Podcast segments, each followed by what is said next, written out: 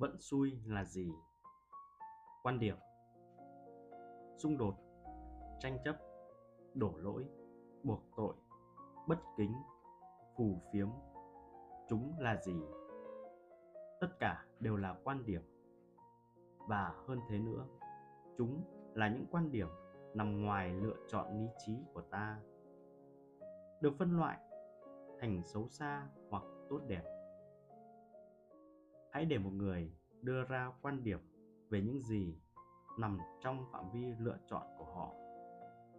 Tôi đảm bảo rằng người ấy sẽ bình an dù cho có bất cứ điều gì xảy ra xung quanh họ.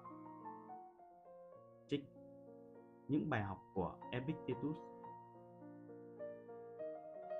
Ai cũng có quan điểm của riêng mình. Hãy nghĩ về tất cả những quan điểm của bạn về việc liệu thời tiết hôm nay có đẹp không? Về những niềm tin của người thuộc phái bảo thủ và người thuộc phái tự do. Về việc nhận xét của ai đó có thô lỗ hay không? Về việc bạn có thành công hay không?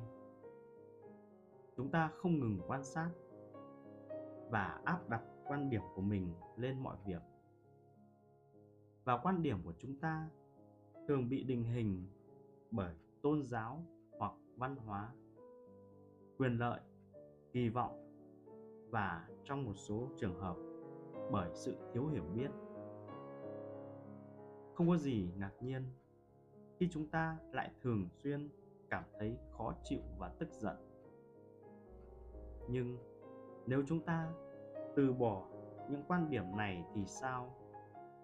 Chúng ta hãy thử loại bỏ các quan điểm ra khỏi cuộc sống của mình để mọi thứ đơn giản như chúng vốn có.